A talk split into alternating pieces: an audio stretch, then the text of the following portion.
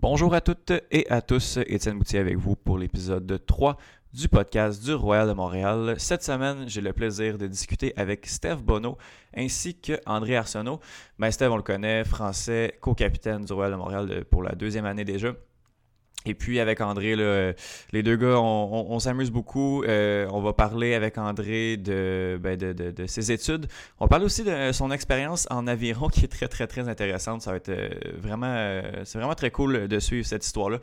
Donc voilà, je veux juste vous rappeler que le podcast est disponible sur Balado Québec, sur iTunes, Google Play et Spotify. N'hésitez pas à vous abonner. Et sinon, ben, il y a encore des billets disponibles pour euh, le match de dimanche au complexe sportif Claude Robillard. Allez sur royalultimate.com pour trouver des billets. Donc on commence ça dans 3, 2, 1. Royal de Montréal, quelle équipe, quel festin, toute une ambiance dans les estrades du Royal. Ah, ah, ah, ah, ah, ah, ah Royal! Steph Bonneau, numéro 7 du Royal de Montréal. Salut. Salut. Ça va bien? Ça va et toi? Oui, merci beaucoup. André Arsenault, numéro 13 du Royal de Montréal. Salut. Bonjour. Ça va bien? Oui, ça va bien. Prêt à vous lancer dans l'expérience du podcast? Ben oui, c'est parti. Good, good. Euh, justement, durant le podcast, on va se promener entre le Royal, les expériences diverses de frisbee, puis certaines anecdotes et faits divers de votre vie personnelle. Euh, donc, on commence ça à l'instant. On va parler des débuts. Tradition oblige, on commence par le plus vieux, Steve? Euh, comment euh, est-ce que tu as commencé ou tu as découvert le frisbee? Euh, j'ai découvert le frisbee via mes grands frères en fait qui faisaient du, ultimate dans une petite équipe vraiment récréative dans la campagne en France. Moi à l'époque je faisais du soccer à un bon niveau, que j'avais pas vraiment envie de lâcher le soccer. Puis de fil en aiguille, ça s'avérait que je me plaisais un peu moins au soccer. Puis il y a un gars de l'équipe qui est venu me demander de venir à une pratique. Puis là, ça s'est enchaîné, puis après, je suis resté à l'Ultimate. C'est à quel âge à peu près? Euh, J'avais 16 ans. Ok. Ouais. Ok. Parfait, cool. Euh, on tu sais qu'un Français est assimilé quand il dit soccer. Oui, c'est vrai. hein, vrai. J'ai dit soccer, ils vont comprendre. Je me suis même pas rendu compte, mais. Euh, non, tu, tu là, ça serait douté que tu jouais pas au football. Ouais, c'est ça. euh, puis, euh, après ça, tu as, évolué dans, dans le circuit français comment tu t'es retrouvé à jouer pour le Tchèque euh, rapidement là? Ben en fait, euh, c'est un peu grâce à l'équipe de France junior parce que quand j'ai commencé à 16 ans, à 17 ans, j'étais déjà en train de faire les sélections pour euh, faire l'équipe de France junior. Il faut savoir qu'à l'époque, à la sélection équipe de France junior, on était seulement 30 à faire les sélections.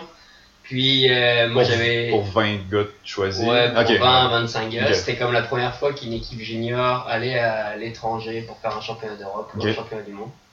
Puis euh, j'ai été pris sur l'équipe avec euh, des gars des Tchèques, euh, notamment Romain Morer qui, qui est pas là, mais il y a Quentin Roger avec qui j'ai pu jouer, Laurent Fay qui était là en 2008 aussi. puis on a tout de suite lié une amitié avec eux. Puis moi je jouais dans un autre club avant que les Tchèques, mais avec le travail je me suis rapproché un peu de, de Paul Michel, la ville des mhm. Tchèques.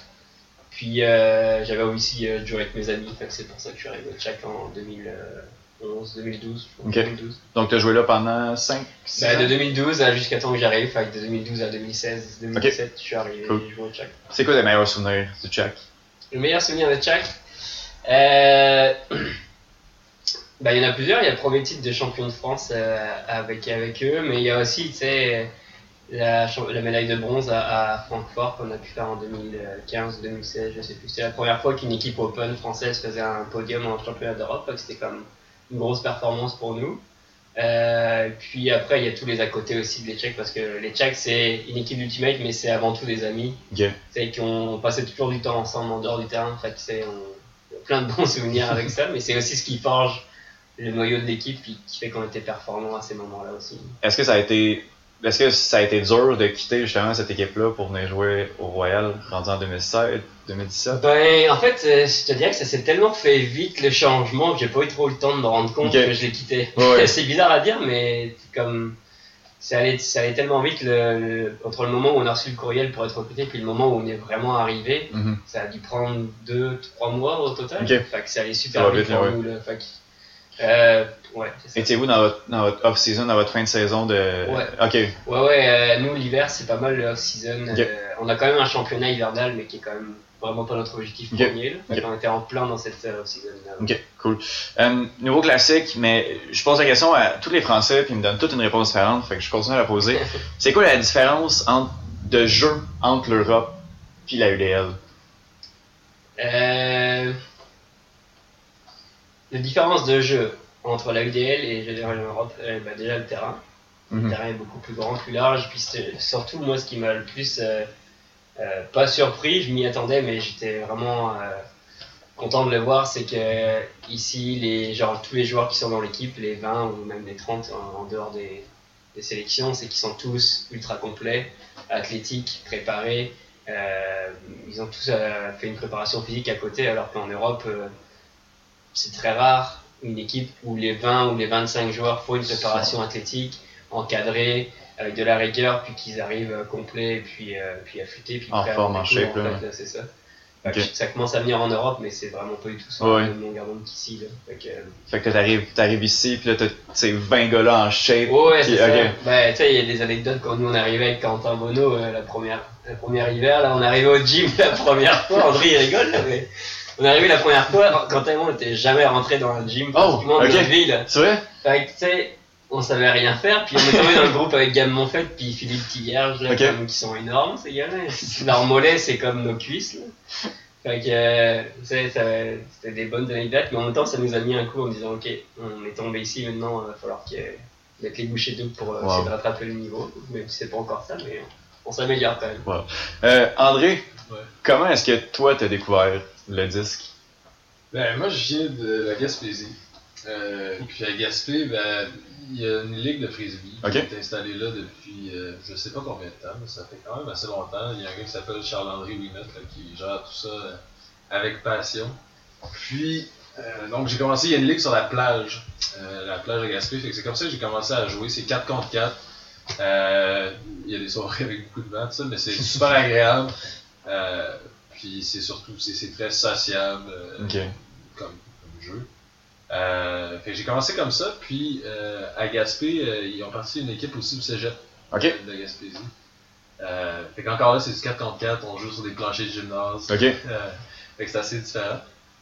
Mais ça permet, c'est vraiment, c'est particulier, il y a pas à peu près ça nulle part au Québec, là, que c'était vraiment un sport étudiant. Mhm. Fait qu'on allait sur la route, euh, l'hôtel était payé, le gaz était payé, tout ça. Fait que avoir l'occasion de, de pouvoir faire ça, euh, c'était vraiment cool. Puis c'était au cégep, mais c'était. Tu jouais avec d'autres gars du cégep ou? Ouais, nous on avait une équipe seulement collégiale, là, mais de la façon que c'est organisé, c'est comme il y a le CQ4, qui est le, le, le 4 contre 4 provincial. Euh, puis ça s'est organisé pour faire des tournois qui sont comme dans l'est du Québec, mais qui font quand même des points là, pour le championnat Ok. provincial. Ils appellent ça le CEQ4, là, comme pour l'est. Euh, fait que c'était plus ça les tournois, puis on- à la fin de l'année, on venait au Mars Attack. Euh, fait que quand j'ai commencé au frisbee, là, c'était à peu près ça le, Ok. ce qu'on a joué, puis on était classé comme euh, 110e, je pense, au Mars Attack. Même pas classé. Non, c'est ça. Euh, fait que j'ai commencé comme ça, puis quand je suis parti euh, pour l'université à Montréal, ben là, j'ai commencé à jouer un peu plus euh, sérieusement. Tu sais combien d'années, ça à peu près? Ça fait. Six euh, mois.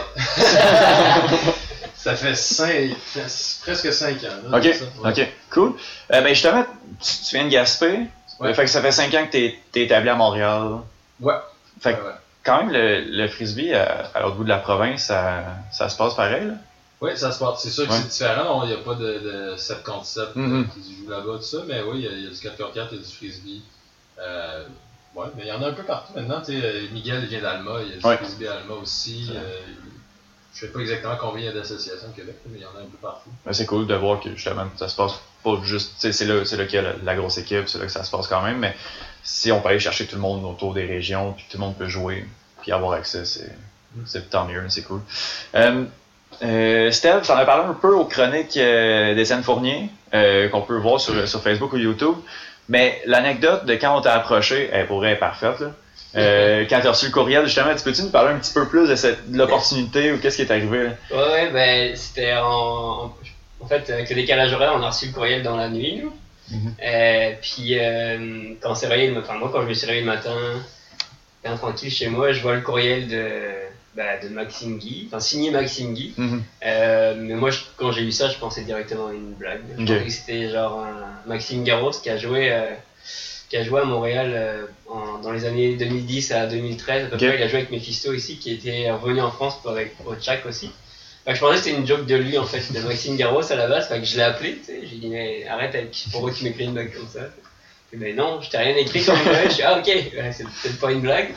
Puis là, euh, on s'envoie des messages entre nous, entre Quentin, euh, ceux qui avaient reçu le courriel, on était six à l'avoir reçu. Fait que là, on s'est dit, oh my god, c'est comme. Ça c'est- passe, là. C'est pas vraiment, c'est vraiment pas une blague, fait que euh, qu'est-ce qu'on fait tu? Hmm. Puis là, tu sais, moi je me posais des questions avec mon travail, etc. Puis je peux me poser une question à les gens proches de mon alentour, puis les gens tous dit, ben, qu'est-ce qui te retient, genre?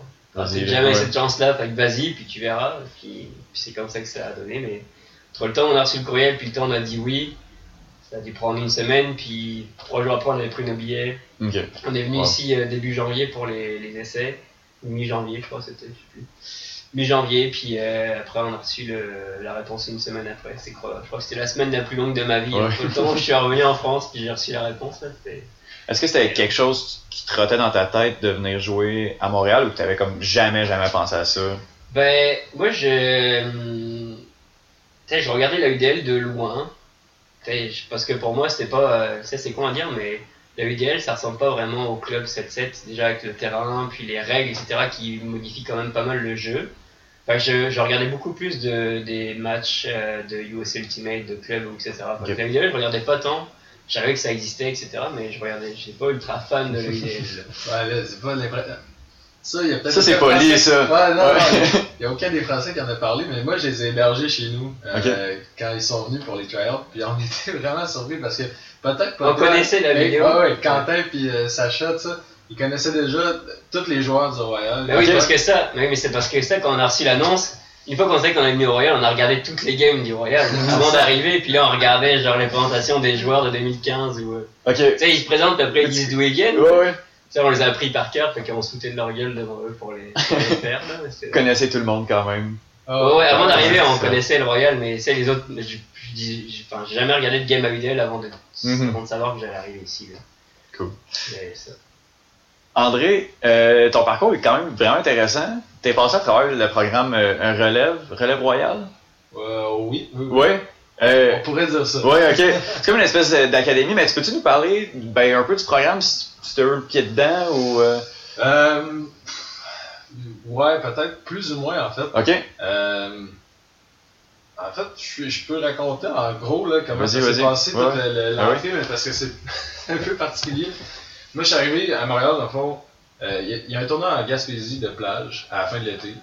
Euh, puis il y a des équipes de Montréal qui viennent. Puis là, je jouais tout ça. Puis le lendemain de ce tournoi-là, j'arrivais à Montréal avec mes bras, je déménageais. Ok. Fait que là, il y a des gars de Montréal, je dis, hey, où est-ce que je peux jouer au frisbee à Montréal? Puis des gars de Demon, Rudy Parenteau, euh, pour ceux qui connaissent.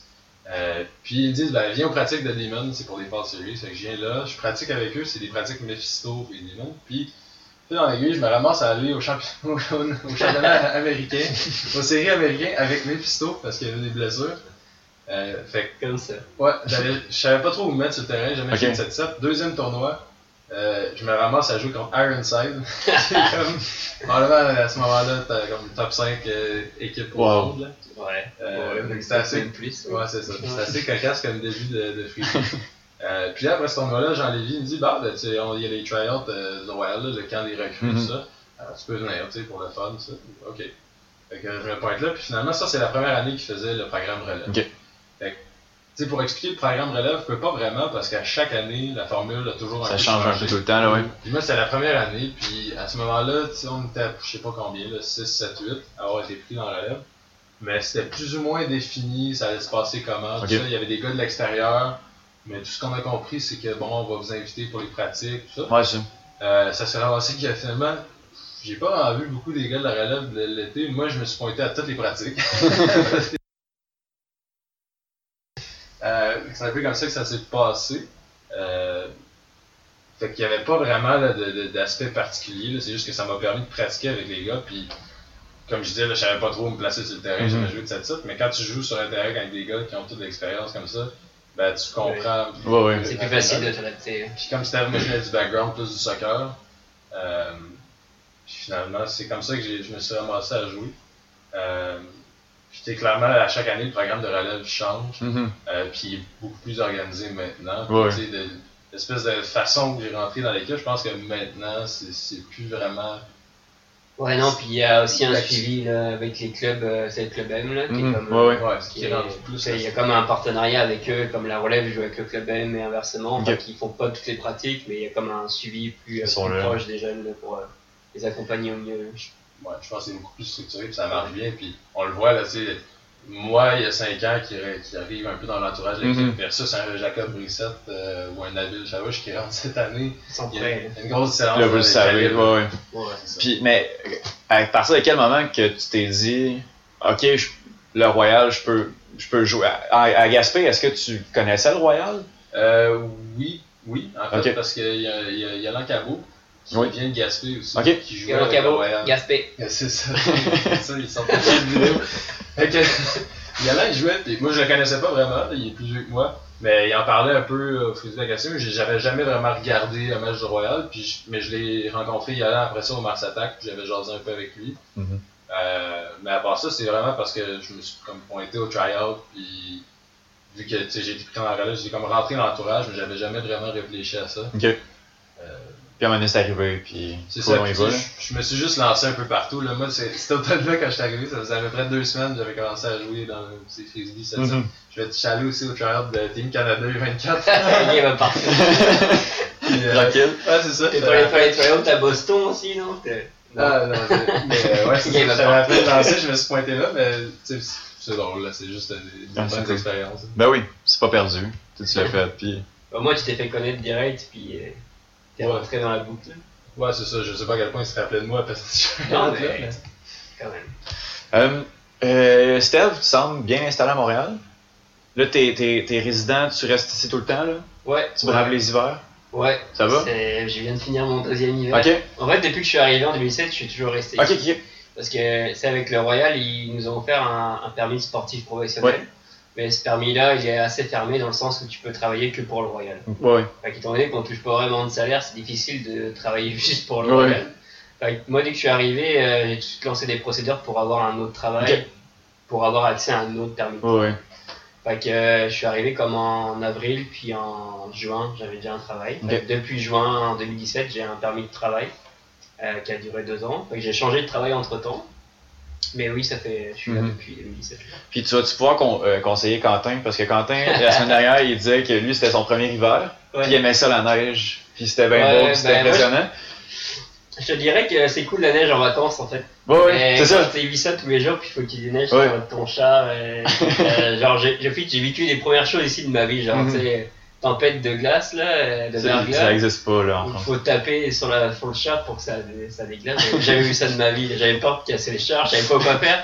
Il faisait genre moins 30, je restais dehors, que je tapais genre doucement, ça cassait rien. C'est comme j'ai eu des moments Ça, un c'est le, premier hiver. Ouais, ça c'était ça. Après, j'étais. Cet hiver là, j'étais un peu plus rodé là. Ouais, ouais. Plus efficace, mettons. Mais toi, t'as vécu des pays hivers quand même, Oui. à Gaspé, fait que Ouais, toi, ici, c'est les vacances, là. Ah ouais, non, c'est ça. Gaspé, il y a beaucoup plus de neige. Euh, mais justement, ça c'est drôle. La première année, euh, moi, je restais pas loin de l'Université de Montréal, puis euh, tu sais, c'est Côte des Neiges, tout ça. Ouais. Puis ça m'arrivait régulièrement là, que je, je marchais dans la rue, puis je voyais des. J'essayais de prendre. Non, mais des. Ouais, c'est ça, en fait. Des On gens le qui-. Puis, tu sais, des gens qui, qui essayaient de prendre le râteau, puis genre, oh my god, tu sais, j'allais aider des gens. Ouais, le ouais. râteau, c'est le premier hiver, là. Vous savez, c'est.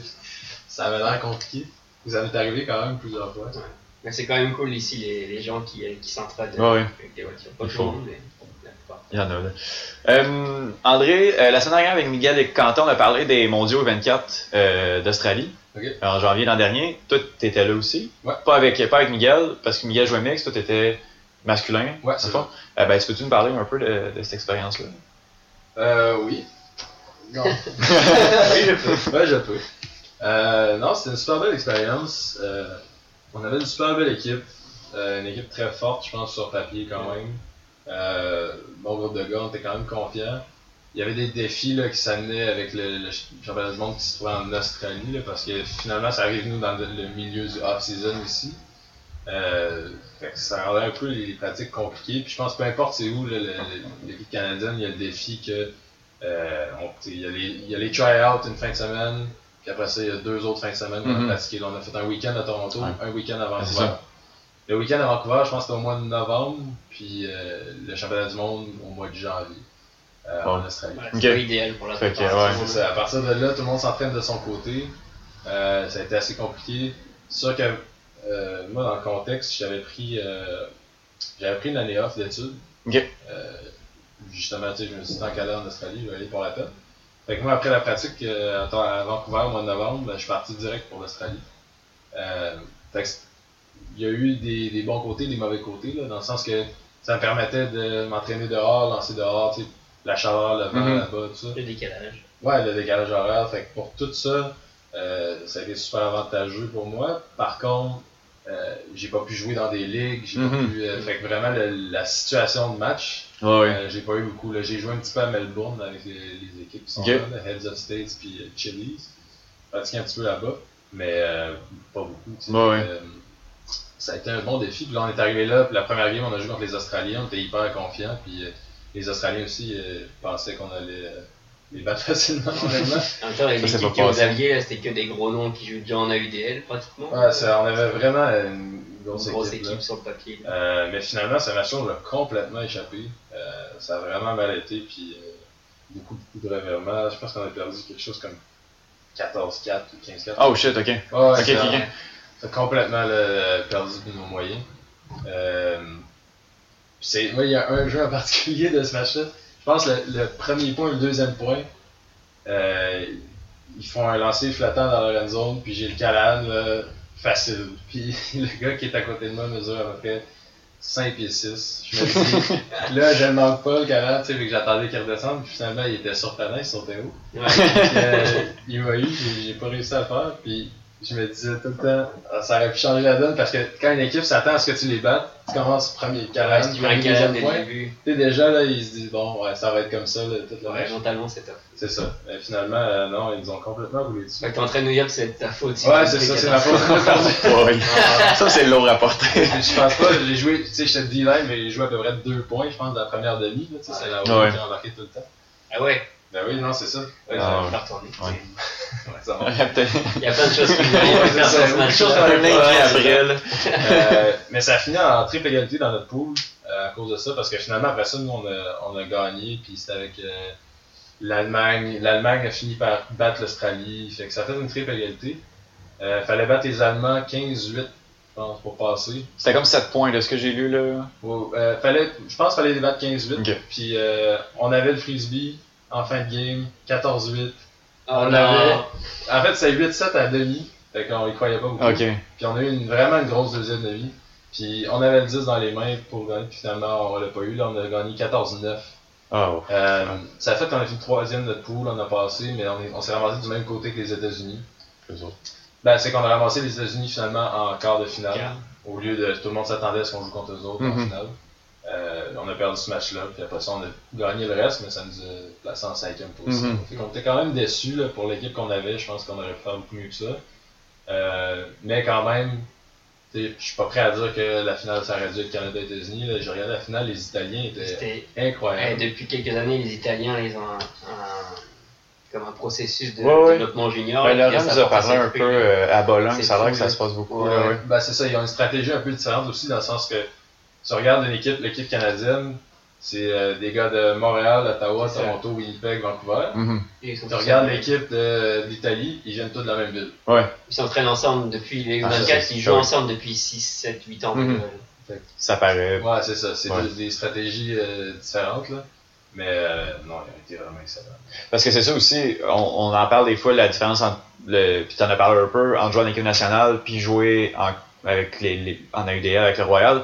T'as trois entraînements comme avant, là. Fait que t'as- pas le temps de t'entraîner. Tandis que là, si les gars, si les Italiens jouent tous ensemble, ils partent avec trois coches de plus. Ouais, c'est sûr, surtout. C'est sûr que par rapport à d'autres endroits comme l'Australie ou quoi que ce soit, nous on a l'avantage que les gars on les connaît quand même, là, dans le sens que le championnat canadien, la UDL, tout ça, s'il y a beaucoup de gars contre, contre qui on joue, on sait c'est quel type de joueur Mhm. déjà, fait que quand on joue à- avec eux, c'est peut-être plus facile un peu de s'ajuster.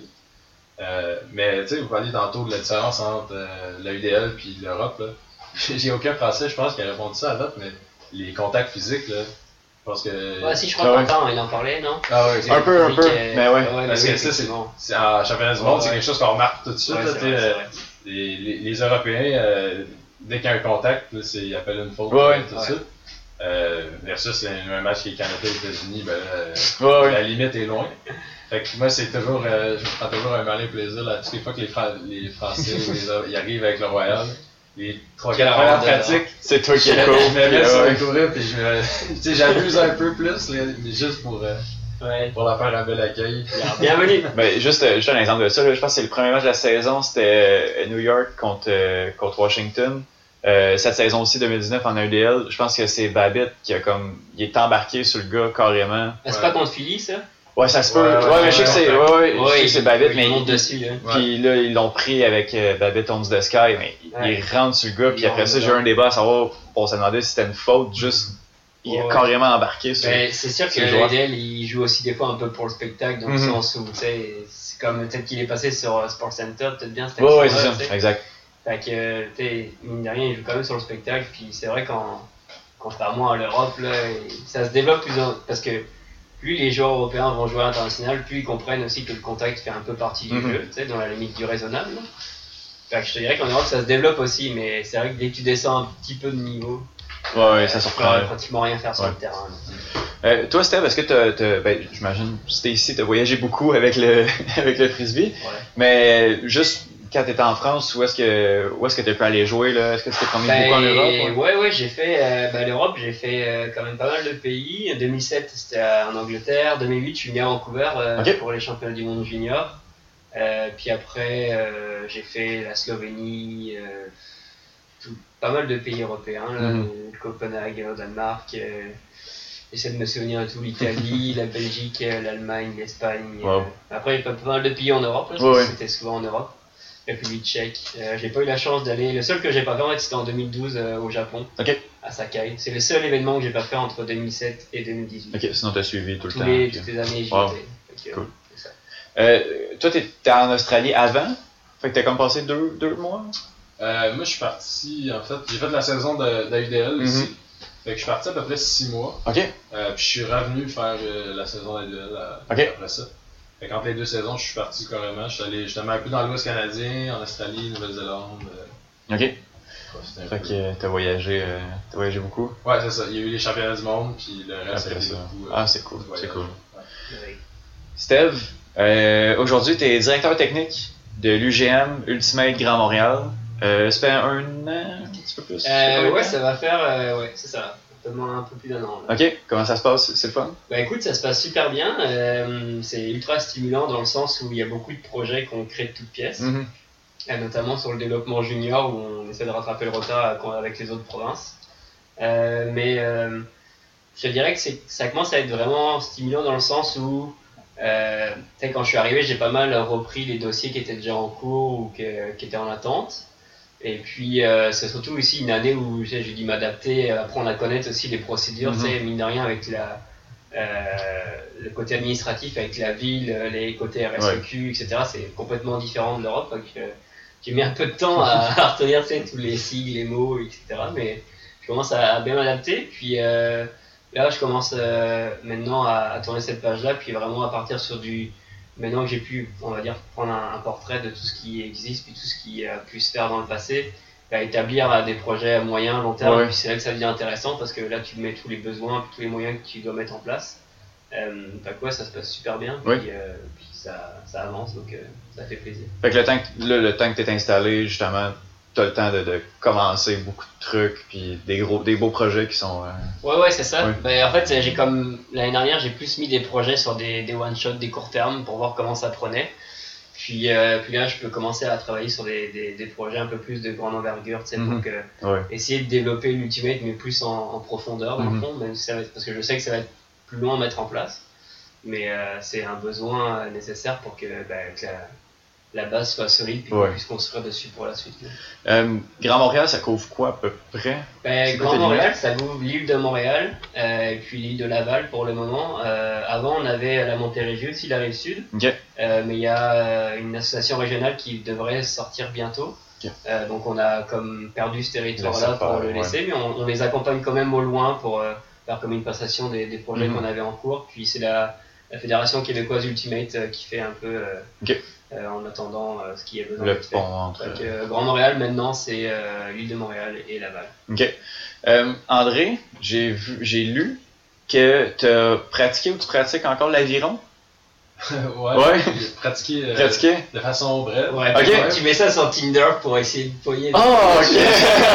C'est quoi ça? non, non. Je fais de la boxe, façon euh, brève. non, c'est ça. Honnêtement, euh, je sais pas trop à quoi j'ai pensé. Euh, mais C'est cool l'aviron. ouais, ouais, mais c'est juste que. Tu sais, moi, j'ai- j'arrive à l'université. Ça, c'était ma deuxième année d'université. Ok. Euh, puis à ce moment-là, j'ai repris le, le club de Ultimate de l'Université de Montréal. Ouais. Fait que déjà, je m'occupe de ce club-là, je fais à peu près tout. là. J'avais quelqu'un qui m'aidait, qui faisait les, qui gérait un peu les finances, tout ça. Mais c'est comme une OBNL, je Ok. n'avais rien là-dedans. Ah ouais. Gère tout ça, les pratiques. euh, en tout cas, ça a été. euh, J'avais ça. Puis on pratiquait le soir quand même euh, assez tard, là, parce que la réalité d'avoir des terrains pour l'équipe, ça. Finissait à 11h à peu près. Euh, fait qu'il y a ça. En même temps, je commence ma deuxième année de médecine, Tranquille. tranquille. Ouais. Puis, puis là, j'essaie de rajouter par-dessus. Comme ça. La saison d'aviron, c'est ça. C'est pas très long. Ça dure deux mois. C'est comme septembre-octobre.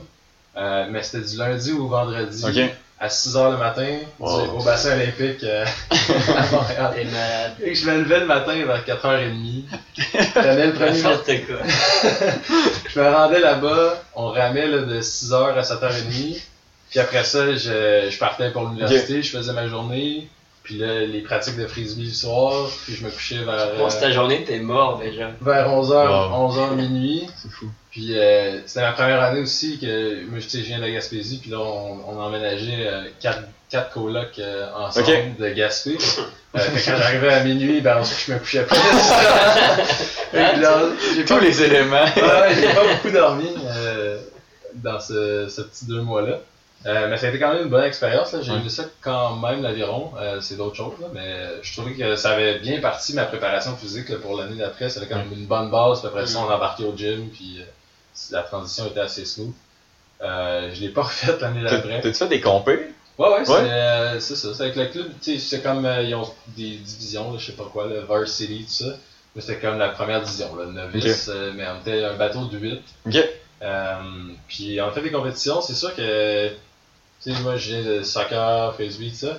Là, c'était particulier l'avion, là. On, sais, on, on a des compétitions, je sais pas où, là, Sarasota, Trenton, des affaires comme ça. Ça arrive là, grosse préparation, puis tu sais, il y a- toute un- une culture autour de ça, monter les bateaux, etc.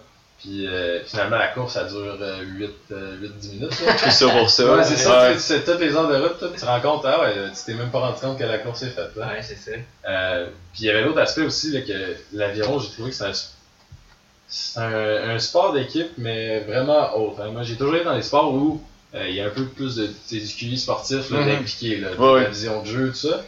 Euh, l'aviron, là, c'est comme C'est brut, là. c'est brut. Tu sais, il y a, il y a- il y a un cox qui gère la course, quelqu'un qui rame pas puis qui dirige, Ok. qui dirige le bateau.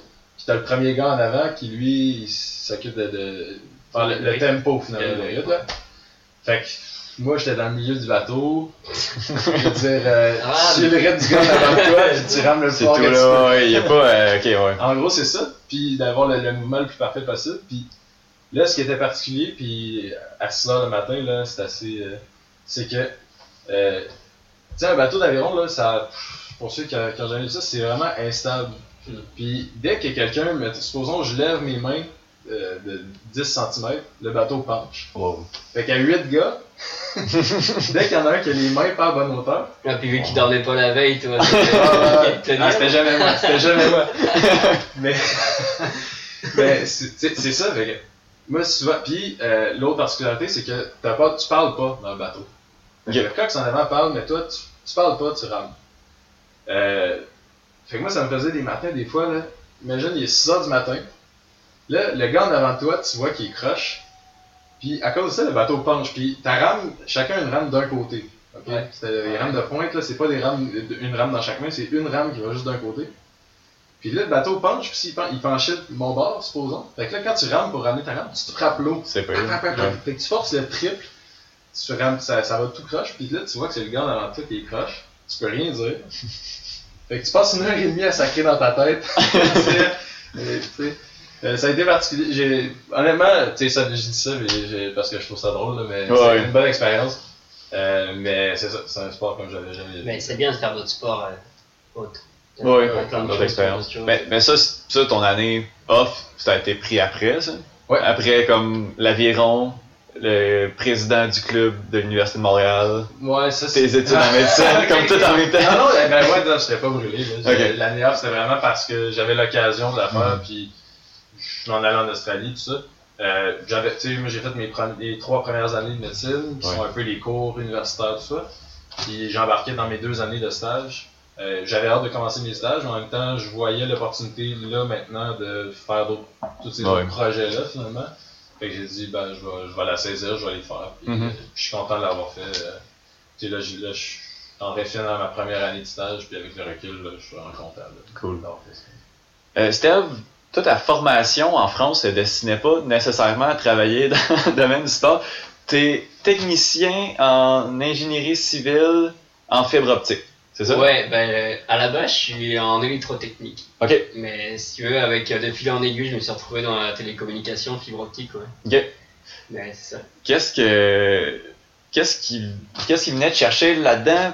Puis pourquoi changer aussi drastiquement? Ben, en fait, euh, j'ai toujours aimé ça, le sport, j'ai toujours aimé le milieu associatif. Depuis tout petit, j'étais baigné dedans avec ma famille, etc. Puis moi, j'ai toujours fait du sport. J'ai toujours aimé euh, m'investir dans ça. Mhm. Euh, fait que euh, quand j'ai travaillé, quand je travaillais dans la fibre optique, en parallèle, j'ai passé un BPGEPS, c'est comme une formation professionnelle du niveau bac pour être éducateur sportif. J'ai aussi ce bagage-là. Euh, fait que, tu sais, comme j'avais fait cette transition électrotechnique parce que comme à l'école, j'étais pas euh, toujours assidu, puis je faisais pas toujours ce qu'il fallait pour. Euh... enfin bon, bref, c'est une autre époque. Euh, Autre temps, autre recul que je me suis retrouvé en électrotechnique. Puis dans un coin de ma tête, je connais toujours le- de vouloir travailler dans le domaine du sport parce que Mhm. c'est ce qui me, c'est ce qui me stimulait. Ouais. Que quand j'étais plus vieux, à 22-23 ans, je suis reparti aux études. C'est comme des études, euh, euh, ils appellent ça, euh, je sais plus le terme, mais tu as une partie où tu travailles, puis tu as une partie où tu Ok, une espèce d'alternance. c'est ça, tu Exact, travailles, c'est le mot que je cherchais. C'est assez con comme mot, mais je l'avais pas. Euh, que j'étais en alternance pendant un an et demi en fait Ok. pour passer ce diplôme. Ok. Euh, euh, c'est ça, je me suis retrouvé dans le sport après, c'était plus facile. Puis là, question à 100 pièces. Euh, mettons que tes, tes employeurs présents n'écoutent pas. Est-ce que tu fermes un- la porte à un retour dans, dans le domaine de la fibre optique ou pour l'instant on se concentre juste Ben, sur le sport? Je suis, euh, je suis vraiment bien mieux dans le, dans Ouais. le domaine où je suis actuellement, surtout que ça me stimule. Puis, euh, depuis que je travaille avec euh, Ultimate Bar Montréal, le matin je me réveille, je suis content d'y Mhm. aller, j'ai Ah ouais. plein de projets en tête. Fait je sens la différence entre le moment où mon travail me stimulait pas et avec le moment présent Ah ça me stimule. C'est comme. Cool. Ça fait du bien de se lever le matin, puis Ouais. pas être stressé ou juste euh, avoir des projets en tête, puis euh, voir, euh, voir de l'avant. Mhm. Euh, André, euh, t'es un gars relativement brillant. Euh, C'est- Ça dépend qui au tu niveau. Non, mais, pas. Académiquement, oui. oui, ok, oui, oui. Sur papier, Sur papier, oui. mais c'est ça, exactement. C'est ça, je veux dire. Sur papier, euh, là, tu vas être médecin, tu vas être médecin, t'as fait tes stages. Donc, ouais, en cours, oui. ouais, au niveau de, ben, ok, euh, t'es t'es rendu où, là, dans tes études, à peu près? Euh, ben c'est ça, là, comme je disais, là, j'ai fait les trois années de- d'école. Là, je fais ma première année de stage, là, qui est l'externat. Mhm. Il me reste un an de stage d'externat. Puis euh, ben, au cours de cette année-là, il y a les applications là, pour la résidence. La résidence, c'est comme la spécialisation où là, euh, tu travailles et tu apprends Ouais. ce que tu vas faire. C'est deux ans si tu fais de la médecine familiale, puis cinq ans pour euh, Ok. une spécialité. Donc. Euh, comment qu'on fait pour cohabiter, faire cohabiter des études aussi intenses avec de l'entraînement comme que le Royal va demander aussi, là? Euh... Je réponds honnêtement? Ça serait. Ouais, non, euh, honnêtement, les, les premières années, ça a super bien été. là. le, le format des études, les trois premières années, euh, tu je trouve que la médecine, par rapport à d'autres domaines, moi j'avais des colocs qui étaient en ingénierie, supposons, eux autres, il y avait plein de travail d'équipe, plein de travaux à remettre. Ça demande beaucoup de temps. ça. Mhm. En dehors de leurs études. c'est ça. La médecine, à ce moment-là, tu sais, au préclinique, je trouvais que c'était le temps, c'est un peu. euh, tu choisis un peu ce que tu fais finalement. Parce que Mhm. tu as des examens. Le but, c'est que tu connaisses ta matière rendue à l'examen. À part, tu sais, Ouais. à part ça, tu, tu tu te gères, ouais, c'est Ouais. ça. Moi, j'avais deux, euh, deux avant-midi par semaine qui, qui sont des, bref, des cours que je pouvais pas manquer. Euh, le reste, je me gérais comme je pouvais. Ouais, ouais. C'est sûr que pour l'instant, honnêtement, ça, ça va bien. Puis c'est sûr qu'en général, je suis quelqu'un qui. Si j'arrive chez moi puis je fais rien, je tourne un peu en Ok, mais t'as besoin de ça. Ouais, tu sais, je pense que si je sais pas. mais euh, jusqu'à présent, ça a bien été. Là, ça a drôlement donné parce que tu sais, nos stages, finalement, nous, on change de spécialité, on change de milieu euh, régulièrement, Ok. à tous les mois. Mhm. Euh, puis là, ça a donné que pour cette saison-ci, la saison du Royal commençait en même temps que je commençais mon stage de chirurgie, qui est pas reconnu pour être le stage le plus relax. Euh, fait que là, je le termine cette semaine. Ça fait six semaines que je suis en train de faire mon stage de chirurgie. Euh, c'est des journées qui commencent à 6h30 et qui finissent euh, Wow. vers 6h. Là, Cool. Fait que pour l'instant, c'est sûr que là, c'est un peu plus de ouais. dans le sens que la- les fins de semaine, justement, on a joué à New York, on a joué à Toronto, il y a les pratiques le soir, Mhm. puis les pratiques finissent à 11h. Le temps Mhm. que j'arrive chez nous, le cas, chez minuit et 1 Ouais. heure, je me lève à 5-6 heures. Ouais. Euh, fait que oui, tu sais, le, le sommeil écope euh, à quelque part un peu. Euh, mais ça se gère relativement bien, moi, je trouve, pour l'instant. Ouais, ouais. Là. T'es comme le Laurent Duvernay tardif du frisbee. T'as-tu déjà entendu celle-là ou je Ben, le vu, sur, premier? le ouais, il a publié quelque C'est chose vrai? ça de- Ok. sur Facebook. J'avais pas vu. Ouais, mais j'o- j'oserais pas aller jusque-là.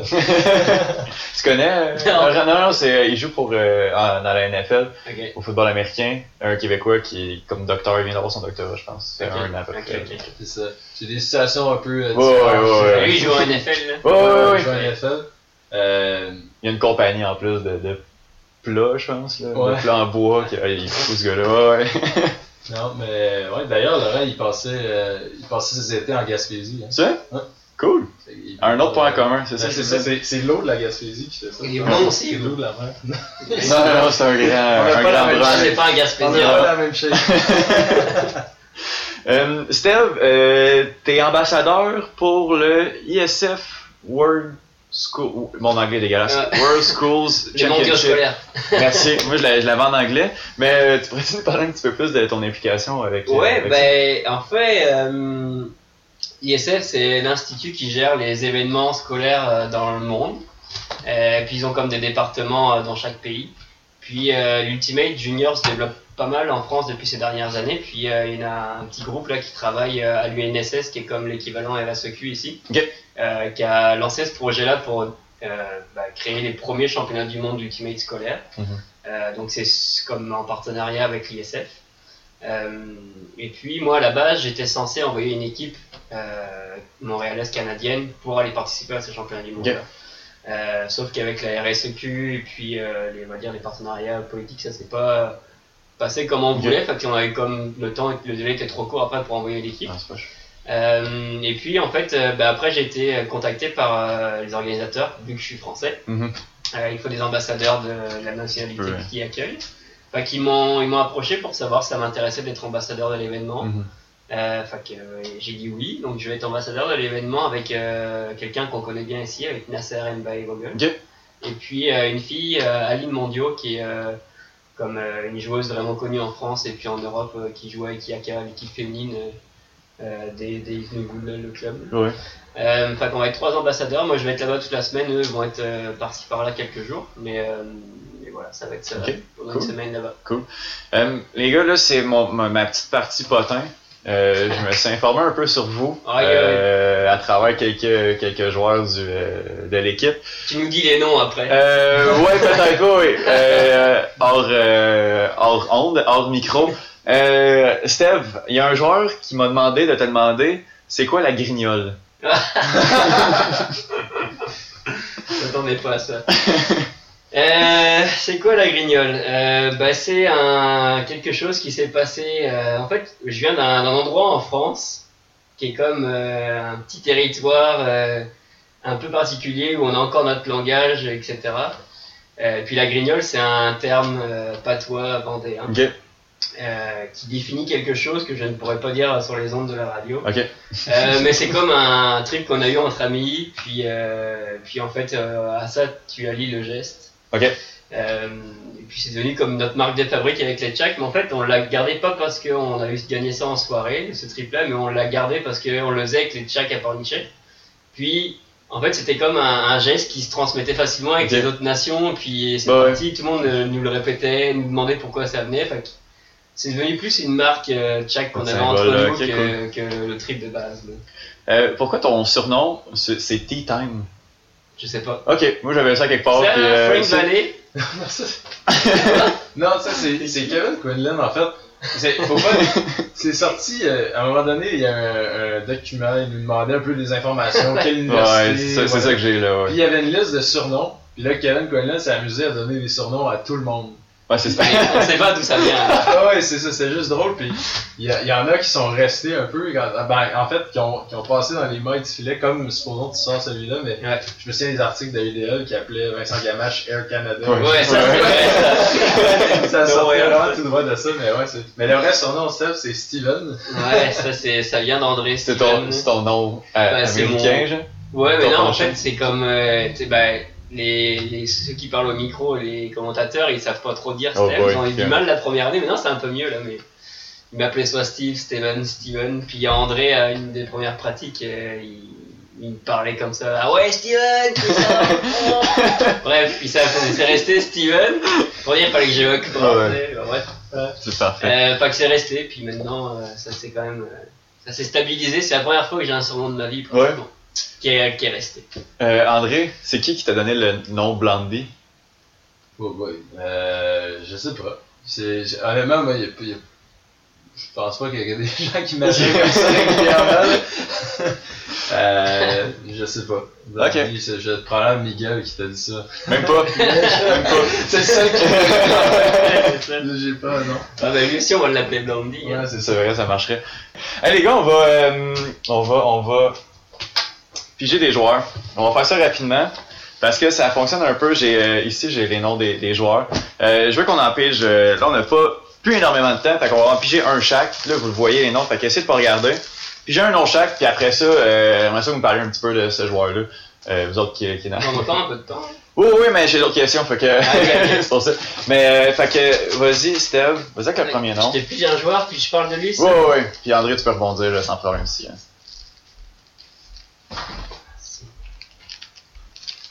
Ok. Simon Charrette. euh, Simon Charrette, fait que je parle de lui. Ouais, euh, vas-y, vas-y, dans- je te laisse. Ouais, ouais, at large, ouais. Ok. Ben, Simon Charrette, euh, c'est quelqu'un de assez réservé, qui parle pas beaucoup, qui, qui observe beaucoup. Puis, euh, à un moment, j'ai fait un voyage avec lui, euh, je sais plus pour quel match. Puis, tu sais, mine de rien, dans les voyages, c'est là où on, on, on crée beaucoup de, de liens avec les gens. Puis, euh, depuis ce voyage-là, on s'est comme euh, rapproché avec Charrette. Puis maintenant, on s'entend vraiment bien. On passe quand même pas mal de temps ensemble. On, du temps à rigoler. On, pense Ouais. des choses sur pas mal de trucs différents. C'est quand même vraiment cool. Puis, euh, tu sais, moi, je, Charrette, c'est quand même quelqu'un que j'admire dans le sport, dans l'ultimate, mais aussi dans la vie en général, parce que tu sais, c'est comme quelqu'un de réservé, mais qui est aussi posé, qui prend le temps de réfléchir. Mhm. Et euh, dans toutes ses relations, en tout cas, moi, de ce que je vois, tu sais, il, il est toujours euh, là quand il faut, quand tu as besoin, il va, toujours, il va jamais te. Il va toujours te traiter avec respect, et puis euh, dans les bonnes conditions, puis, euh, puis sur le terrain, à l'ultimate ou même en pratique, c'est comme. C'est un exemple pour tout, je pense, là. Je pense pas qu'on devrait dire le contraire. Il, toujours intense, toujours à l'écoute, il va Mhm. toujours faire ce qu'il faut pour le collectif, tu sais. Il, Ouais. il met toujours l'équipe euh, devant. Puis, puis c'est ça, jamais un mot plus haut que les autres. Puis la vérité, elle est toujours sur le terrain avec lui. Fait que c'est hyper. euh, moi, enfin, moi je, j'admire, je l'admire pour ça. Puis c'est euh, hyper euh, stimulant et gratifiant de jouer à côté de lui parce que c'est comme. Enfin, moi en tout cas, ça me fait du bien d'avoir un joueur comme Charrette à côté de moi pour, euh, pour, me- bah, pour me montrer le chemin des fois. Parce que Mhm. sais, c'est pas tous les caractères ou toutes les personnes qui sont comme ça. Ouais. Moi, je sais que des fois, comme tendance à prendre un chemin un peu plus sombre. Que Mhm. voir des gens comme ça autour de moi, ça me fait du bien, puis ça me remet dans, dans le droit chemin. On en a besoin, là. Ouais, vraiment, je pense que Charrette, c'est le. Probablement la définition là, du, du teammate. Euh, ouais. parfait, là. Cool. Puis, tu sais, les gens se rendent pas compte. Là. Charrette, tu lances avec, là, il y a- y, un arsenal de lancers assez impressionnant. There is, lefty! Vous ne verrez jamais rien lancer de Funky Ouais. en game. Lui, il est il est vraiment efficace. Son- il n'y a aucun ego. Il joue pour l'équipe. Euh, mais il a toutes ces skills-là. C'est juste qu'il il travaille vraiment pour l'équipe euh, plus que pour lui-même. là. Euh, puis en dehors de- du terrain, là, c'est comme. C'est un bon gars qui est toujours partant. C'est ça, il est toujours là, puis toujours. Ouais, c'est ça. c'est- Cool. Cool. André, je te laisse prendre un, Ouais. un joueur. Henry Rodriguez. Henry, Henry. Krusty. Bon, ça, ça, ça, ça commence. euh, Bon, la, la première chose, c'est que Henry, euh, je pense qu'on a joué ensemble déjà la, la première année que je jouais en, en club. En fait, là, moi, je suis arrivé la- le premier été, j'ai joué avec Mephisto. L'année d'après, avec Black Buck. Euh, puis on a, il était toujours là. Euh, puis, la, je pense la quatrième année, là, finalement, qu'on a joué ensemble, l'année passée. Euh, finalement, il me dit que son nom, c'est pas Henry, c'est Henry. Henry, j'ai pourquoi il appelle Henry, puis Ouais, non, c'est ça. Ça fait trois, ça faisait trois ans que je l'appelais Henry, mais finalement, c'est Henry, faut dire. Plus il dit rien, puis il ses trucs. Non, ben c'est ça. moi je l'appelle Krusty. Je me sentais un peu ça, mal. Ouais, là. euh, ouais, Henry, c'est justement, ça fait quelques années quand même qu'il gravite autour de, de l'équipe. Euh, un gars super vaillant. Ça n'a pas donné dans les années passées. Là, je pense qu'il y avait d'autres choses là, dans le- son travail, etc., qui faisaient qu'il ne pouvait pas s'investir à 100%. Euh, je pense que on le voit le, en pratique au gym. Euh, c'est probablement un des gars les plus euh, assidus, je dirais. là. Grosse éthique de travail. Ouais, c'est ça. L'éthique de travail est impeccable. là, je Mhm. pense, là, et, au gym, je pense qu'il n'y a personne qui se compare tant à, à Henry. Euh, Il crie, il crie tout le temps. Ouais. fait Euh Quand il fait les trucs, il- lui qui fait peur quand t'es à côté de il- puis euh, je pense qu'il vient du baseball en fait. J'ai jamais parlé tant de, que ça, euh, mais je pense qu'il joue quand C'est un même gars de baseball, bon, là, ouais. un bon niveau de baseball. Euh, mais sinon, ouais, il c'est ça. Éthique de travail parfaite, puis euh, il est sympathique. là, Mhm. Cool, cool. Euh, euh, Steve, t'es capitaine? Bah, je crois, ouais. Oui, oui, oui, en tout cas, c'est- Un j'ai- peu, ouais. j'ai fait, j'ai fait mes recherches. Euh, pour la deuxième, c'est ta deuxième saison comme capitaine, là, ouais. Euh, comment, comment ça arrive, ça? Comment on dit, hey Steve, tu vas être capitaine cette année? Euh, bah, je sais pas. Comme ça, un peu. Comme ça. On sait pas. Comme Euh, on, là, on a pigé des noms. Ben, en fait, je pense que euh, mon passé en Europe fait que je suis arrivé euh, ici avec euh, de l'expérience et puis du leadership parce qu'au Tchak, je- au début je coachais, puis après quand Maxime Garros est arrivé, euh, que lui ne jouait pas, il a pris le coaching, puis moi je suis redescendu au capitaine. Mais tout ça tout pour dire que j'ai partout où je suis passé, j'ai toujours été, euh, toujours euh, avoir eu un peu de leadership puis de, de gestion d'équipe. J'ai- J'aime ça aussi, c'est Mhm. partager puis échanger autour de ça. Fait que je pense qu'en arrivant la première année, euh, bah, tu sais, je me suis concentré sur mon jeu, etc. Mais j'aime toujours avoir des retours et puis des échanges avec les joueurs ou le staff pour bah, comprendre déjà où moi je vais, puis Mhm. comprendre où va l'équipe, tu sais. Ouais. Bah, bref, j'ai toujours aimé ça. Puis, euh, puis quand je suis arrivé, c'est les gars ils m'ont bien intronisé, ils m'ont bien accueilli. Puis euh, tout de suite, ça a été facile de, créer des liens avec, Mhm. avec les gens, puis de savoir euh, où je m'en allais avec eux. Enfin, je te dirais que c'est comme ma deuxième année de Capitana, mais ça s'est comme fait naturellement. Ouais, ouais. Je sais pas trop comment euh, peut-être poser la question à Caro. Mais euh, ça, ça fait naturellement. Puis, euh, comme je pense qu'il y, a des- il y a des capitaines qui sont soit des capitaines de l'ombre, qui montrent l'exemple sur le terrain, puis sont comme des leaders naturels, puis d'autres qui sont aussi de l'ombre, mais plus en dehors du terrain, Ouais. qui vont accompagner les joueurs, qui vont discuter avec eux, leur donner des petits conseils, leur donner de la confiance en fait. Mhm. Fait que euh, ça, moi je pense que je suis plus dans la deuxième catégorie de l'ombre où je vais être en dehors du terrain, euh, aussi bien euh, aux entraînements, mais euh, aussi en soirée, à créer des, des, aff- des affinités avec les joueurs, puis faire que tout le monde se sente bien. Ouais. Cool. Fait que c'est peut-être pour ça, pour donner un complément. Cette année, il y a quatre de tes compatriotes français qui sont arrivés. Mhm. Euh, là, on le voit, vous jouez beaucoup ensemble. Il y a carrément une chimie sur le terrain, ça se voit beaucoup. Euh, je te donne le choix entre les deux. Qu'est-ce qui explique le plus votre chimie? Est-ce que c'est parce que vous avez déjà joué ensemble ou parce que euh, vous avez joué en France? Est-ce que c'est le fait que vous avez joué dans un système de. dans, dans une ligue euh, une, une ligue où est-ce que le jeu va se ressembler un peu ou c'est vraiment le fait que vous vous connaissiez avant? Là? Ben, je pense que c'est le fait qu'on ait joué ensemble, mais qu'on qu'on joue ensemble depuis 6-7 ans. Mais comme tu sais, tout à l'heure je disais, je parlais des Tchaks, c'est une famille, puis un groupe d'amis. Je pense que la base du fait qu'on joue bien ensemble, c'est aussi que notre construction de chimie, c'est c'est construit comme en dehors du terrain. Ouais. Comme quand on est ensemble sur le terrain, notre confiance les uns envers les autres est comme inébranlable, tu sais, on- Mhm. parce qu'on a tellement construit de choses ensemble que ben, on va toujours trouver une solution pour s'en sortir ou créer quelque chose comme ça. Fait que je pense que notre chimie est. Et puis, tu sais, je vais finir ce que je dis, mais notre chimie est bonne grâce à ça. Mais là où je vais te contredire un peu, c'est que, tu sais, moi je connais les gars très bien, je les connais tous parfaitement. Puis je connais notre chimie, puis le niveau qu'on peut avoir Mhm. ensemble, puis on est loin d'être efficace encore. Euh, on a quand même, tu sais, ça fait comme deux ans moi que je joue plus avec eux. Puis Quentin, pareil. Ouais. Puis tu sais, je le sens qu'on a quand même cette confiance-là qui est encore là, mais je vois sur le terrain qu'on n'est pas encore efficient. Tu sais, des fois on, on fait les mêmes choses ou on se regarde pas au bon moment. Bref, ça revient petit à petit, Ouais, ouais. Mais on n'est pas encore efficace. Puis, euh, puis nous, ça nous frustre un peu Ouais. également parce qu'on sait qu'on est capable de mieux. Mais, euh, mais c'est quand même un bon départ aussi parce que c'est pas évident pour eux dans le sens où Ouais. moi je suis passé par là il y a deux ans, mais d'arriver en AUDL, d'avoir des attentes, puis euh, d'avoir envie de prouver aussi, Ouais. parce qu'ils ont beau avoir fait les tryouts, puis ils ont été performants au tryout, mais ne serait-ce que c'est quand même pas la UDL, hein, tryout Royal. Fait que t'arrives, t'arrives dans un nouveau monde, tu connais rien, tu lâches toute ta vie, euh, ta vie antérieure pour arriver ici. Pour l'Ultimate, euh, ça n'a pas été forcément facile de arriver, tu sais, avec les permis de travail, etc. Fait que, tu sais, il y a comme la première vague qui est en train de se terminer, là, de genre on souffle, puis maintenant on se concentre sur Ouais. l'Ultimate.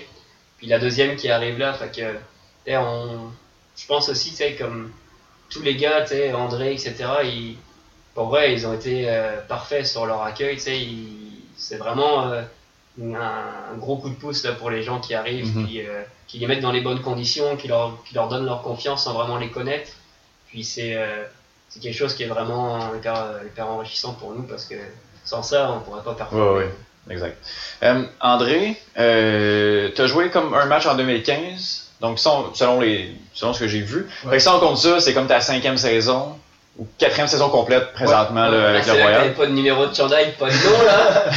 C'est vrai, t'avais rien. Ben, c'est mon année relève. là. J'ai joué, je pense, 4 points euh, dans un match contre Ouais. Rochester. Ok. J'ai un frisbee. Là, tu viens été? Ouais, un frisbee? Ok. Ouais, ouais. Un rugby, un drop. Ouais. ok, ben, euh, ok, quatrième saison complète. Ouais. Euh, euh, ouais, c'est ça. Euh, là, je te vois, là, grand gaillard de 6 pieds 2 pouces. Euh, un gars de ta taille au frisbee, ça, ça doit défendre quand même assez bien. Ce qui m'amène, j'ai un lien là, je me Ouais, euh, euh, je veux te parler de ta 50e défensive, Ouais. euh, qui est arrivée au dernier match. Mhm. Euh, comment t'as vécu ça? Est-ce que c'est comme. euh, Est-ce que toi tu le voyais là en début de saison, ok, je vais atteindre ça, ça va être cool, puis t'es content, ou c'est arrivé comme ça? Puis... Non, non, pas du tout. Tu savais que t'avais 50 des Non, non. Ouais, ça. Dit, non, mais tu l'avais vu passer, là, c'est pas moi qui te le dis là. là. Euh, j'ai vu, ouais, j'ai Ouais, vu, ok, la ok, photo- ouais. j'ai vu ap- après le match, en fait, j'ai vu la photo passer sur les réseaux sociaux. Là. Euh, honnêtement, c'est, je sais pas, je- ça veut, ça veut pas dire grand chose finalement le 50 vies. Euh, tu sais, je pense, la défensive au frisbee là, ça se joue à, à 7 gars, c'est une ligne défensive. Mhm. Puis n'y a aucun moyen là, qu'un joueur aille chercher des 10 si les 6 autres font pas Ouais. leur job. Euh, chaque année, je pense, je- je vais en chercher un nombre correct, là, mais mettre ça en perspective, mettons le 50 10 je pense que Jeff David en a déjà fait 44 en une saison. Ok. là. Ok. Ouais, ouais. Je pense qu'on est une équipe où, quand même, le, en termes de chiffres, mettons, si on regarde les chiffres, c'est assez réparti euh, sur l'équipe. Euh, à chaque saison, j'en ai, j'en ai peut-être T'es quand même dans les premiers. Ouais, c'est ça. Je pense que depuis deux, trois saisons, je pense que c'est moi qui en fais le plus. Mais euh, en même temps, c'est parce que les, finalement, ceux qui font vraiment leur bon job, leur, leur gars ne touche pas le disque. Moi, j'ai. moi, Tu sais, faut, faut mettre ça en perspective. Quand le compte monte à 6, là, 6 et demi, euh, les gars, ils vont lancer vers mon joueur probablement parce que c'est le plus ouvert sur le terrain. Ou parce que souvent tu défends sur les strikers Ouais, Mais euh, non, c'est ça. C'est le, le 50, là, non, je je compte pas, puis j'avais aucune vie à compter. Ouais, ok. Ok, cool. T'es trop un, je pense. Euh, ok, mais là, je veux qu'on parle du prochain match. Les gars, le début de saison est pas parfait. Deux défaites euh, en deux matchs contre des bonnes équipes. C'est New York, puis euh, j'oublie. Euh, Toronto. Toronto, merci beaucoup. Euh, Toronto, c'est deux bonnes équipes. Là, on peut se reprendre dimanche 19 mai prochain au complexe sportif Claude Robillard à 13h. D'excellents billets sont toujours disponibles. Euh, vous allez affronter le DC Breeze qui, au moment où est-ce qu'on se parle présentement, euh, sont 2-2. Euh, ils viennent de jouer un solide euh, 23-24, je sais pas si vous avez suivi ça, c'était assez fou. Là. Ouais, Ouais. ouais, ouais, ouais, c'est fou. là. Euh, ils vont aussi avoir joué la veille, euh, samedi. Ils vont jouer contre Ottawa. Est-ce que vous pensez que ça, ça peut jouer à votre avantage? Oui, clairement. Clairement, le, le fait qu'ils jouent la veille puis qu'ils jouent sur la route, là, euh, il faut le mettre en, spec- en perspective, là, nos, nos deux premiers matchs. Euh, on arrivait à New York contre une équipe qui avait déjà. C'est leur troisième match. Ah. Euh, on est sur la route. New York-Toronto, c'est dans le top 5 de la ligue. C'est Mhm. c'est des bonnes équipes. Oui, on aurait pu probablement donner mieux là, dans ces, ces matchs-là, on le sait tous. Mais il faut mettre ça en perspective. Là, ça- on a un, un calendrier cette année, là, de, on commence beaucoup sur la route, puis on finit à la maison. On a calendrier qui est difficile en début de saison, puis il faut pas paniquer là, parce qu'on Mhm. est 0-2. Mhm. Euh, D'ici, je pense que c'est notre principal adversaire. Ouais. On a des gros matchs là, contre, contre Ottawa et Philly qui sont pas gagnés du tout. là, C'est pour ça que. Mais pour la troisième place en série, je là pense que ça va se passer. hein. d'ici c'est un des. C'est c'est notre gros concurrent. Ouais. Euh, je sais qu'ils ont joué, ça nous est arrivé là, le même genre de situation. Eux autres, il y a une deuxième game en deux jours, ils s'en venaient à Montréal. Euh, puis ils n'avaient pas vraiment reposé leurs joueurs. Il y avait eu une victoire quand même facile, je pense, la veille, puis ils n'avaient pas reposé leurs joueurs. Je sais pas s'ils ont appris de ça. un peu. Ouais. Euh, parce que moi, je sais que j'ai- je couvrais beaucoup euh, Rowan euh, McDonald. McDonald, le, le- le fameux Ah oui, MVP il de la C'est ça, les- nos, teammates aiment l'appeler le président des États-Unis parce qu'il fait à peu près tout sur le terrain. Ah, ses stats sont hallucinantes, là, même en début de saison. Tout est centré autour de lui. Ouais. Ouais, lui, Ouais, euh, justement, ce, ce match-là, je l'avais senti qu'il il manquait un petit peu d'énergie. là. Il avait été un peu plus facile à couvrir, puis ça, ça leur a fait mal quand ils avaient battu ce- cette. Surtout qu'il joue à 19h. Tu sais, il joue Ouais, pas à midi, là. Ouais, tu sais, il joue à. à- Ben, puis après ça, je veux pas vous endormir, les gars, puis penser que ça va être, ça va être Mais non. un Non, match. non, non, mais il joue à 7h, puis après ça, le lendemain à 13h. Donc, c'est Ouais, comme ouais. deux matchs dans l'espace de 22 heures. là. Comme, comme Ouais, un ouais. intense. Mais Oui. Moi, tu sais, pour revenir sur les deux premiers matchs de la saison, là, comme, comme a dit André, c'est New York et Toronto. Mais si, on regarde aussi nos performances, elles sont pas mauvaises dans le sens où déjà, si tu regardes les stats de- d'efficacité euh, de passe, on n'a Mhm. jamais été aussi haut de toutes les dernières années du Royal. C'est la première fois qu'on est à plus de 95% d'efficacité de passe. Que je dis pas qu'on aurait dû gagner avec ça, mais comme tu vois, sur les premières games, il y a quand même une amélioration par rapport à ça. Et surtout, moi, ce que je vois, si tu regardes vraiment les matchs, c'est que nos erreurs directes viennent rarement de euh, d'erreurs individuelles dans le fond où c'est quelqu'un qui force quelque chose Ouais. qui est pas dans le jeu. Les erreurs viennent plus d'un fond de jeu ou d'hésitation entre deux joueurs, des miscommunications, etc. Fait tu sais que ces erreurs-là vont se gommer petit à petit Mhm. dans la saison. Fait si tu gommes la moitié de tes erreurs là-dessus, on, on devient vraiment efficace, puis Ouais. on arrive toujours à faire des revirements, etc. Fait le Royal n'est pas euh, une mauvaise équipe à- dans- en général parce qu'on crée quand même beaucoup de revirements.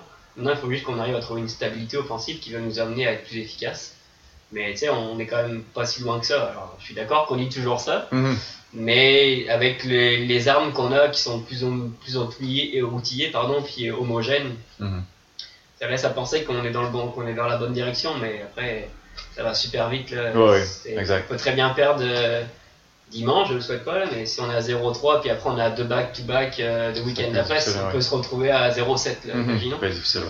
Mais c'est pas pour autant que la saison est terminée parce qu'on aura encore des games à domicile. Mais dans les deux sens, ça peut aller super vite. Puis je veux dire, chaque équipe est dans ces momentum-là. Mhm. Euh, Imaginons Washington, s'ils gagnent leurs deux matchs là sur leur back-to-back, ils sont à 4-2 Ouais. ou 2-4. C'est plus la même affaire là, puis c'est pour toutes les équipes pareil. Maintenant, ce qu'il faut juste, c'est s'assurer de, tu sais, de gérer les matchs, match après match, puis bien se préparer Ouais. pour ce match-là. Fait que, euh, on a hâte surtout de, de jouer à la maison, puis de cette première game-là à domicile. Là. C'est là que je m'en viens. Là. Avant de vous laisser aller à votre entraînement, euh, dernier, dernier truc, dernière question. Avez-vous hâte de jouer devant vos partisans le 19 mai prochain? L'ambiance, avez-vous hâte de, de revivre ça là, encore cette année? Steve? Ben ouais, ouais, forcément. Euh, moi, tu sais, c'est comme euh, un de mes meilleurs souvenirs de la première année où je suis arrivé. C'est comme à chaque fois, nous, Montréal, avec la météo, on commence toujours à l'extérieur. Ouais. Puis arriver euh, une- un peu mieux préparé à la maison, puis quand tu sors des estrades, puis ton nom est appelé, là, il y a comme Mhm. le show de début, puis t'as des centaines et des centaines, euh, voire des milliers de personnes dans les tribunes. Ça, ça fait. enfin, moi, j'avais jamais eu ça de ma vie Ouais. avant. Que ouais, ça fait quelque chose, mais c'est surtout, moi, euh, ce que j'aime, c'est après la game, l'échange que tu as avec les, les fans, puis les, les kids qui sont là à la fin, euh, Mhm. les yeux trempés, puis qui te demandent une photo, un autographe, c'est comme. Enfin, moi, c'est pour ça que je fais ce sport-là. Enfin, c'est pour ça que je continue à faire Ultimate. C'est parce que tout cet échange que tu as avec, euh, avec la foule au Royal, puis l'ambiance Mhm. qui est autour, tu sais, c'est comme des moments uniques pour un sportif. Puis, tu sais, c'est comme. C'est ça qui, me- qui me donne envie de Ouais. me. De dépasser. à fond, de me dépasser sur le terrain. là. André? Ouais, ben, c'est peu la même chose. La- L'ambiance à Montréal, c'est le fun, puis sais, finalement, c'est pour ça qu'on le fait. Là, oui, il y a- toute la relation avec les teammates aussi, là, Mm. mais au final, veux, veux pas, le- le- le- à chaque année, euh, c'est un petit peu plus demandant. La pré-saison commence un petit peu plus tôt. Il y a de plus en plus un entraînement de rajouter. Euh, je trouve que ça devient de plus en plus difficile, puis je trouve de plus en plus de sacrifices probablement à faire. Euh, puis au final, ben, c'est ça qui, qui fait que. Mhm. C'est une, une Que ça super vaut la récompense. Là. Ouais, c'est la récompense que tu as de jouer devant la foule. Puis que, tu sais, c'est pas. euh, tu sais, il y a des sports en Europe où c'est comme. C'est des observateurs plus que des fans. là. Mhm. Puis, tu sais, au Royal, à Montréal, les gens qui sont dans la foule, ils vivent le match avec toi. Ouais. Puis, tu sais, il y a comme une communion, un échange. Puis, euh, puis vu que c'est des gens passionnés mais qui connaissent aussi le sport, tu sais, ils, ils sauront te le dire là si tu joues euh, pas Ouais. bien. Puis, ils sauront te le dire si tu joues Ouais. bien. Tu vois, fait je veux dire, il y a des fois, il y a certains joueurs qui subissent peut-être trop cette pression, ou inversement, ça dépend des joueurs, mais tu sais, j'ai hâte aussi comme les compagnons français qui arrivent, ça va être leur premier Ah ouais, match à domicile, tu sais, ils vont. C'est sûr qu'ils vont avoir des frissons, là, c'est comme ça, ça te prend en trip, puis t'as envie de te dépasser pour ça, puis après, bah, tu rentres dans la game, puis c'est parti. Mais... Et moi, il y a aussi la petite. euh, Cette année, il y a mes parents qui sont là en ce moment. Ok. Comme la première fois qu'ils viennent me voir depuis deux ans, puis Ouais. ils seront là au match euh, Oh, c'est cool ça. à Montréal. Nice. Ça, c'est un peu un, un petit aboutissement Ouais. pour moi, tu sais, comme ils m'ont soutenu quand j'étais en France, puis quand je suis parti ici, tu sais, Ouais. ils ont dit ok, bah, tu réalises ton rêve, puis là ils viennent me voir. euh, Nice. c'est comme personnellement un petit Cool. aboutissement aussi pour moi, je suis, je suis pressé pour ça. Ben là-dessus, les gars, on se, recro- on se recroise le 19 mai euh, au complexe sportif Claude Robillard pour, euh, pour votre premier match à la maison. Donc, euh, merci beaucoup, Steph, d'avoir passé l'heure euh, l'heure avec, avec moi. Merci beaucoup, André. Merci. Donc, euh, voilà, on se reparle la semaine prochaine pour un autre épisode du podcast du Royal de Montréal. Bye bye, à dimanche!